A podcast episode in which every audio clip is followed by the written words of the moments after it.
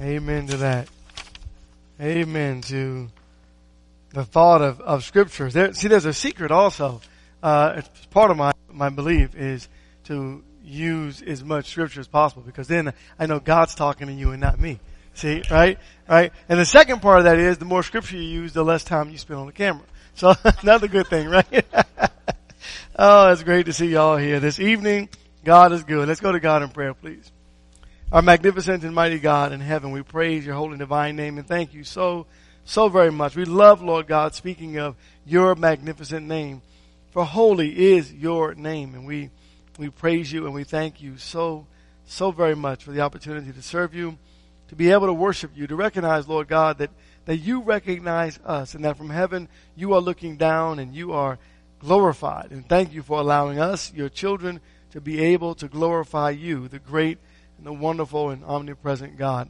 We ask, O God, that you'll bless us as we worship you, to accept our worship, that will be pleasing and acceptable in your sight, that we'll never forget Jesus, your great son who died on that cruel, cruel cross of Calvary, that we might live. For your magnificent promises, Lord God, are wonderful, and your loving kindness endures from eternal time to eternal times. We thank you in Jesus' name and pray for be your will. Amen. Uh, tonight, Genesis chapter two. So I thought I'd, I'm going to try to slow down. I need to, because this is the Sabbath. And um, I've been asked questions often about the Sabbath and the Sabbath day and, and why we don't keep the Sabbath day and things of that sort, and thought uh, this is a good opportunity to present this message. But if I slow down too much, I might put Pat to sleep. So let's keep him going, right? Let's keep him going. Uh, the law of Moses and the Sabbath is a subject uh, that it, it's just been one of those confusing subject matters. And it really, um, you know, I say this not, I say this, uh, humbly. It's, it's not, it's not a, a, a confusing subject if you keep it in its context, right?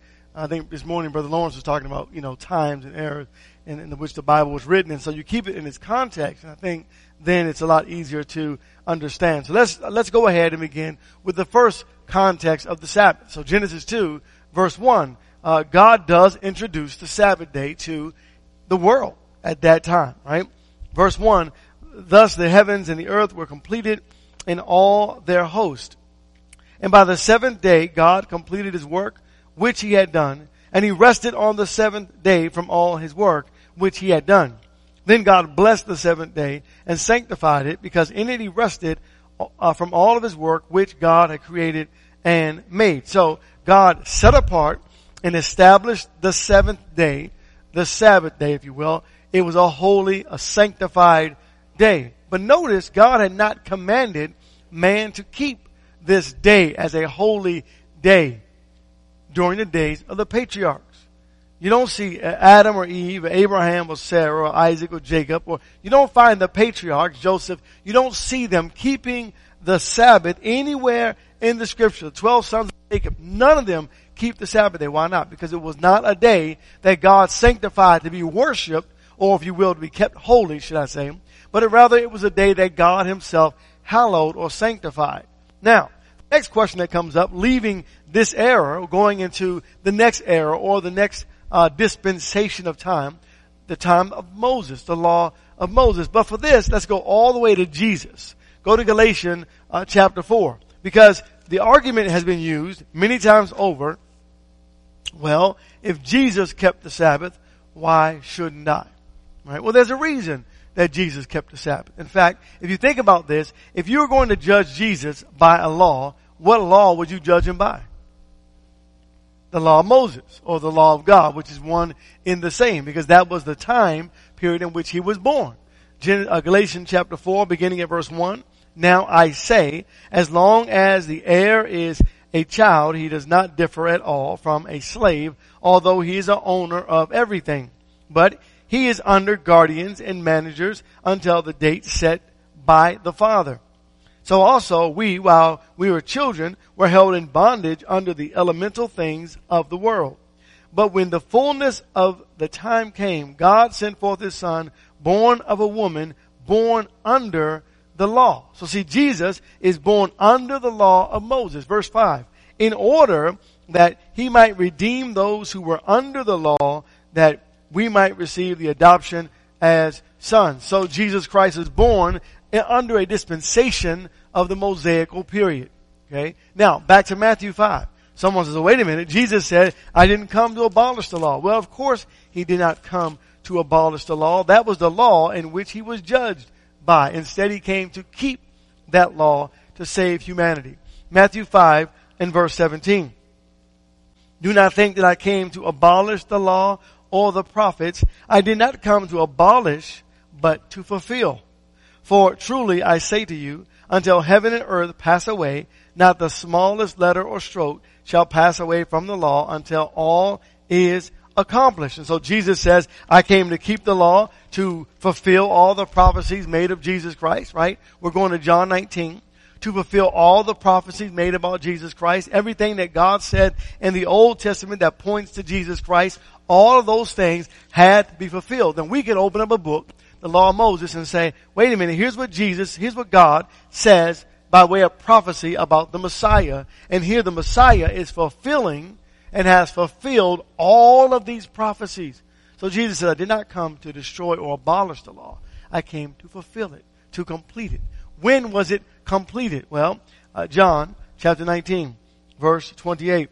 After this, Jesus, knowing that all things had already been accomplished, in order that the scripture might be fulfilled, said, I am thirsty. A jar full of sour wine was standing there, so they put a sponge full of sour wine upon a branch of hyssop and brought it up to his mouth. Verse thirty. When Jesus therefore had received the sour wine, he said, it is finished. Well, what's finished? Exactly what he said. I didn't come to abolish it or destroy it, but to fulfill it. And he bowed his head and gave up his spirit. So we understand contextually why Jesus kept the law of Moses. We understand contextually when the time period or era in which the law of Moses was given. Well, maybe not that yet. Let's go grab that. Going back to Deuteronomy uh, chapter or uh, chapter five, uh, looking at verse one. We want to look at the, the context that God gave us and the people in whom he is speaking with when he gives the law of Moses.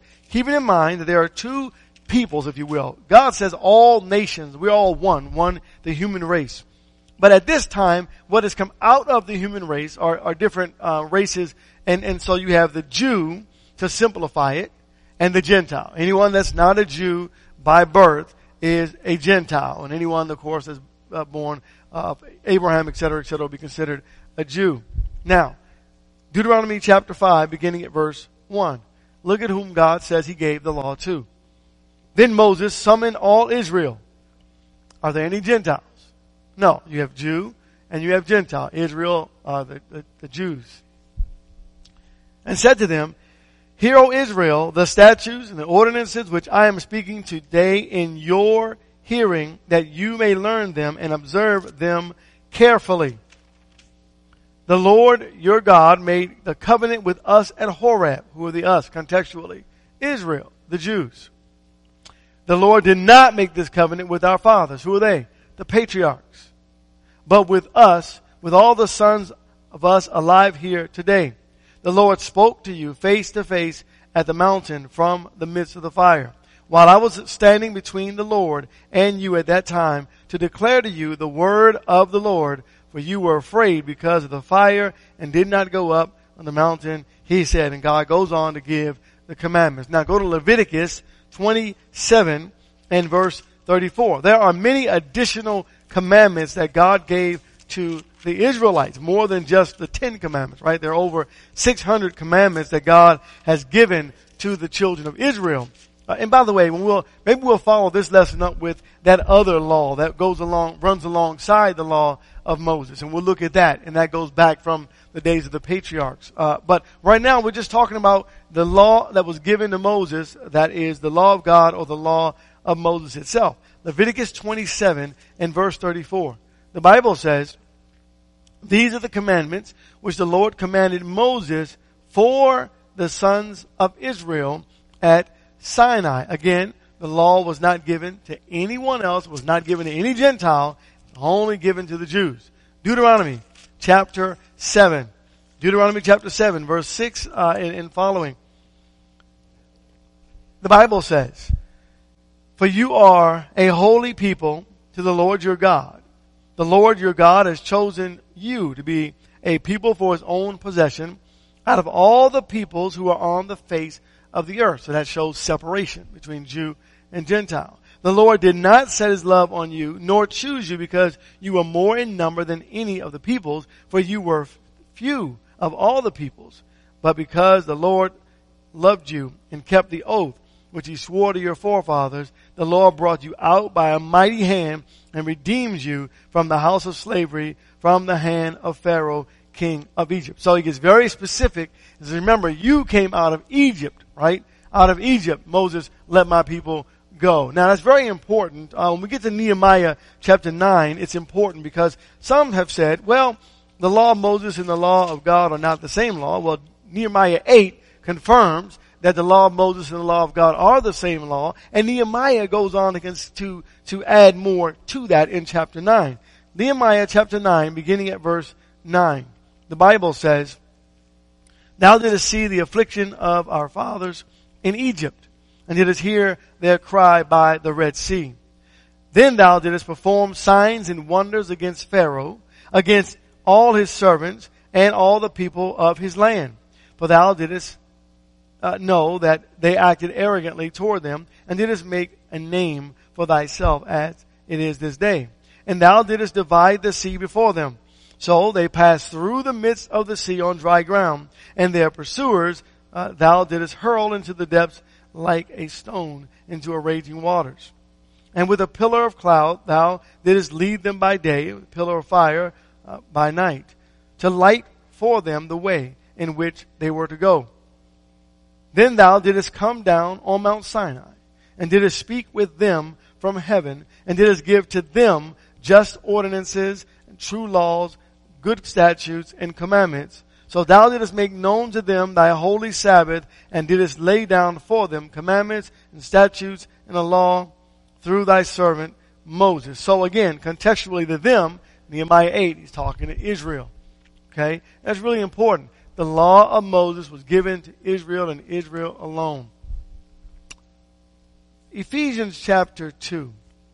So the Ten Commandments, when you think about the Ten Commandments, you ask yourself, well, should we follow the Ten Commandments? I get that question all the time. Shouldn't we follow some of those commandments? Don't we follow the commandments? Well, really, we, we don't follow the Ten Commandments. Um, we follow commandments that Jesus gave um, that are that are introduced in the Ten Commandments. But if you remember, when you look at the Ten Commandments and compare them from the old law and the new law, they're raised to a spiritual level. See, in the old law, it's a physical law. Right? You'd even be put to death for not keeping those commandments. In the new law, the New Testament uh, of Christ, it's raised to an entirely different level. Uh, we see that beginning in Matthew chapter uh, five. But now, we jump all the way over to Ephesians chapter two. And listen to what the uh, Spirit says. Verse eleven. Therefore remember that formerly you, the Gentiles, in the flesh, who are called uncircumcision, by the so-called circumcision, which is performed in the flesh by human hands. Remember that you were at that time separate from Christ, excluded from the commonwealth of Israel, and strangers uh, to covenants, the covenants of promise, having no hope and without God in the world. There was an exclusion. Thank God for Jesus Christ. Now remember that Jesus uh, looks forward and backwards in salvation, right? All the way back to Adam and forward to the last man that lives on the face of the earth. But from the scriptural standpoint, understanding the separation, that God says, well, there was a time when you didn't have Christ, right? When you were separate from the world. Now the question that comes up is, does that mean that God did not save people who were not Jews? Absolutely not. This has really nothing to do with that. But that's another topic for another time, right? I can show you many times in the Old Testament where God calls other people his people and said, these are my people. So God had a specific reason uh for separating the Jew from the Gentile. What do you think that num- number one predominant reason was? Jesus Christ. Because he had to follow the lineage of Jesus all the way through so that we can see, you can open the Bible up and say, okay, here's God's patriarchs, here's God's Mosaical time period, and here's Christ. And Christ is the fulfillment of all time from Genesis chapter three and verse fifteen forward, and also in John one from the days of eternity, right? So you can't see that unless you allow God to separate out Jew and Gentile to give us a more, a clearer, if you will, uh, understanding and more accurate understanding. Now, we're going back to Exodus for just a moment. Chapter twenty. Exodus chapter twenty. And I, I would like to look at verse one and verse two. And then we'll look at uh, the Sabbath that's given in that particular passage. So there, Exodus twenty, beginning in verse one and verse two. Then God spoke all these words, saying, I am the Lord your God, who brought you out of the land of Egypt, out of the house of slavery. So then you could contextually look through history, and you could say, you know what? Based on historical evidence, the Jews, the Hebrews, were brought out of the house of slavery. Right? Got it. Now, verse eight, he says to that same audience, he says this, remember the Sabbath day to keep it holy. Six days you shall labor and do all your work, but the seventh day is a Sabbath of the Lord your God. In it, you shall not do any work. You or your sons or your daughters, your male or female servants, or your cattle, or your sojourner who stays with you. For in six days the Lord made the heavens and the earth and the sea and all that is in them, and rested on the seventh day. Therefore the Lord blessed the Sabbath day and made it holy. So he's talking to a specific people. And by the way, uh, some of them said, well, you know, today's Sabbath is Sunday. That's not what the Bible says.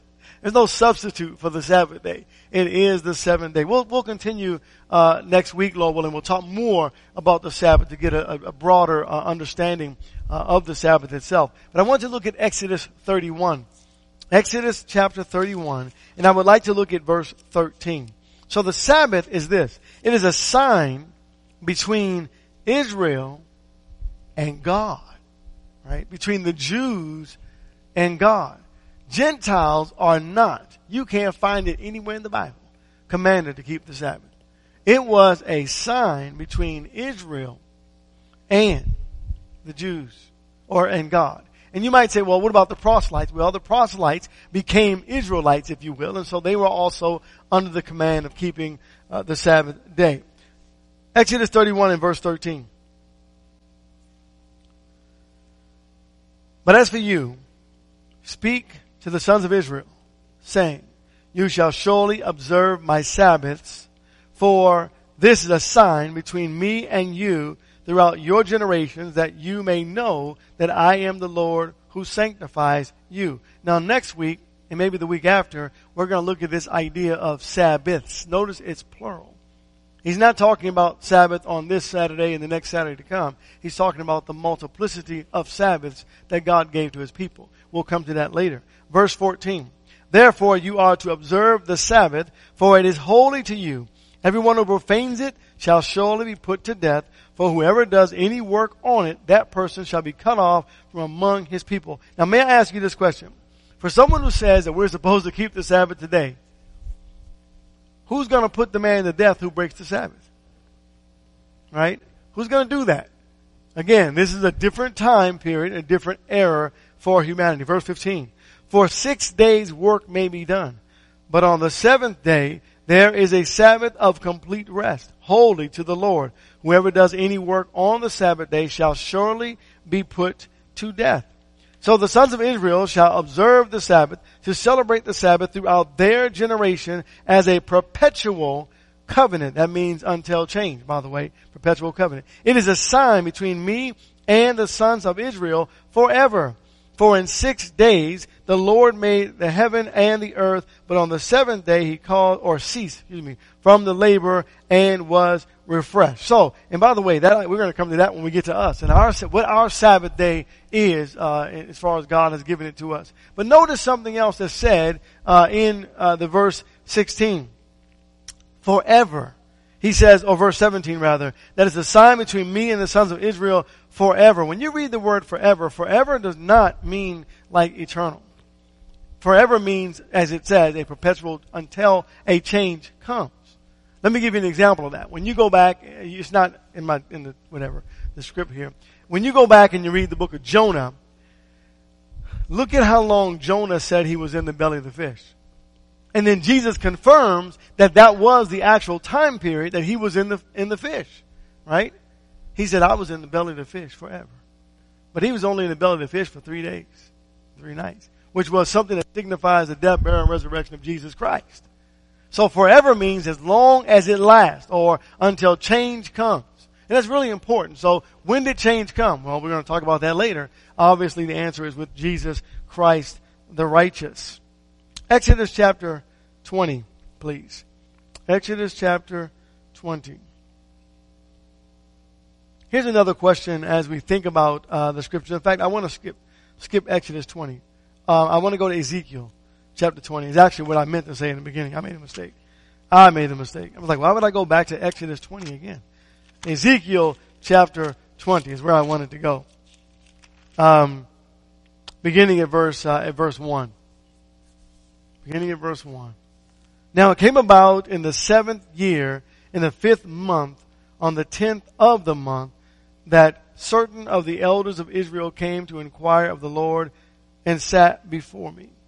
And the word of the Lord came to me, saying, Son of man, speak to the elders of Israel and say to them, Thus says the Lord God, do you come to inquire of me? As I live, declares the Lord God, I will not be inquired of by you. Will you judge them? Will you judge them, son of man? Make them know the abominations of their fathers. So what abominations are they committing? Well, Ezekiel chapter twenty and verse ten. So I took them out of the land of Egypt and brought them into the wilderness, and I gave them my statutes and informed them of my ordinances, by which if a man observes them, he will live. And also I gave them my Sabbaths to be a sign between me and them, that they might know that I am the Lord who sanctifies them. But the house of Israel rebelled against me in the wilderness. They did not walk in my statutes, and they rejected my ordinance by which I, by which if a man observes them, he will live. And my Sabbaths they greatly profaned. Then I resolved to pour out my wrath on them in the wilderness to annihilate them. So here God is saying, this is one of the things they did that was horrible. They did not keep my Sabbaths. The law of God, the law of Moses, and the Sabbath. So the Sabbaths, the ceremony of the Sabbath, and the Sabbaths that come along with the law of Moses are all one. You can't separate them out. But what happens is, some of the confusion is that people try to separate them out and say, well, we celebrate the ceremonies, but not, or we celebrate the ordinances, but not. You can't do that. You cannot pick and choose. Right? Okay, back to the New Testament now. Let's stay in the New Testament. Galatians uh, chapter three. So then, why did God even give us a law, like the law of Moses? Why did he give the law of Moses to Israel? Why did he even give them that law? Why would God even give them this law of Sabbath keeping? What was the point behind that? Well, Galatians three gives us information. Verse nineteen. Why the law then? It was added because of transgressions, having been ordained through angels by the agency of a mediator until the seed should come whom the promise had been made. So, because of sin. First one. Next, next thought. Well, because we needed a tutor. Verse twenty-one. Verse twenty-one says, Is the law then contrary to the promises of God? May it never be. For if a law had been given which was able to impart life, then righteousness would indeed have been based on law. But the scripture has shut up all men under sin, that the promise by faith in Jesus Christ might be given to those who believe. But before faith came, we were kept in custody under the law, being shut up to the faith which was later to be revealed. Therefore, the law has become our, our tutor to lead us to Christ, that we may be justified by faith. But now that faith has come, we are no longer under a tutor. And so it had a purpose to bring mankind from worldliness and sin to Jesus Christ, our Lord and our Savior. Uh, Hebrews chapter ten, and the verse is one. It is also a shadow, right? It's not the actual great law that God gave to humanity, but rather it's a shadow of that law that would come. Verse one says, For the law, since it has only a shadow of the good things to come, and not the very form of the things, can never be this, by the same sacrifices, year by year, which they offer continually, make perfect those who draw near. So think about this for a moment. What if we were to keep the Sabbath today and the sacrifices? And key, the key is Sabbath and sacrifices. You can't separate them out, right? So we're not allowed to go out and kill dead animals today, and we don't need to because of Jesus Christ, the righteous, and it's not by the blood of uh, bulls and goats that could kill, uh, separate or save us from our sins anyway, but only by the blood of Jesus Christ. Chapter seven, Hebrews seven, verse nineteen. For the law made nothing perfect, and on the other hand, there is a bringing in of a better hope through which we draw near to God. So if the law never, if it didn't make anything perfect, why are we still striving people, you know, to go backwards to try to grab that which is imperfect? Right? No, we don't need to do that. All right, let's, let's close this out. Back to Galatians.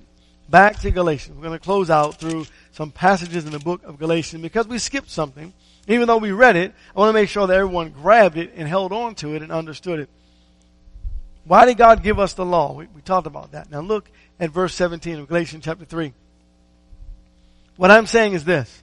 The law, which came four hundred thirty years later, does not invalidate a covenant previously ratified by God so as to nullify the promise. For if the inheritance is based on law, it is no longer based on a promise, but God has granted it to Abraham by means of a promise.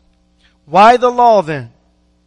It was added because of transgressions, having been ordained through angels by the agency of a mediator, until the seed should come to whom the promise had been made. Until the seed should come. It would have a perpetual covenant. The law has a perpetual covenant until change would come. Shiloh, the seed. Well, how do we know that Jesus Christ is the seed that ends the law of Moses? You just go backwards. You go backwards just a bit to verse fifteen. And you read, Brethren, I speak in terms of human relations, even though it is only a man's covenant, yet when it has been ratified, no one sets it aside or adds conditions to it. Now the promises were spoken to Abraham and to his seed. He does not say and to seeds as referring to many, but rather to one and to your seed, that is Christ. So how long was the law supposed to last? Until Jesus Christ came and fulfilled it. And so it's it's if you keep it in its proper context, then we understand that we don't follow the law of Moses today in any way, shape, or form. We don't even grab one commandment or covenant out of the law of Moses. We keep everything according to the law of Christ with better hopes and better promises. So now we close in verse twenty-four and following. The text says, Therefore the law has become our tutor to lead us to Christ, that we may be justified by faith. But now that faith has come, we are no longer under a tutor. For you are all sons of God through faith in Christ Jesus. For all of you who were baptized into Christ have clothed yourselves with Christ. Therefore, neither is there, there is neither Jew nor Greek, there is neither slave nor free man, there is neither male nor female, for you are all one in Christ Jesus. And if you belong to Christ, then you are Abraham's offspring, heirs according to the promise. And you get the understanding of Abraham's offspring when you go back to about verse fourteen of the same chapter. So you can read the whole chapter of Galatians chapter three and really teach a great lesson on why the law of Moses is no longer to be followed. But notice it says that the tutor leads us to Christ. And then in verse twenty-seven, for all who've been baptized into Christ have clothed themselves with Christ. And so tonight the question is, have you been baptized into Christ Jesus? Before you're baptized, you must hear the word of God and believe it. And then you must be willing to repent, have a, a godly sorrow, change of heart, to now live for Jesus, to do things you hadn't done. For example, I, I didn't go to worship. I've never been to worship. But now that I've repented, I'm going to start going to worship every Sunday because God commands me to do it. You know, you, you repent. You change the way that you live. And then you make a good confession that Jesus is Lord, the Christ, the Son of the living God, and baptized, immersed in water for the remission of your sins. And then God makes us all one. And that's the beauty of our Lord and Savior, Jesus Christ. The lesson is yours. Thank you for your time. Tonight we'll come back, Lord willing, with the second part of this to uh, to ensure that um, you can talk about the Sabbaths to other people as well as you're teaching them about the Sabbath. Thank you.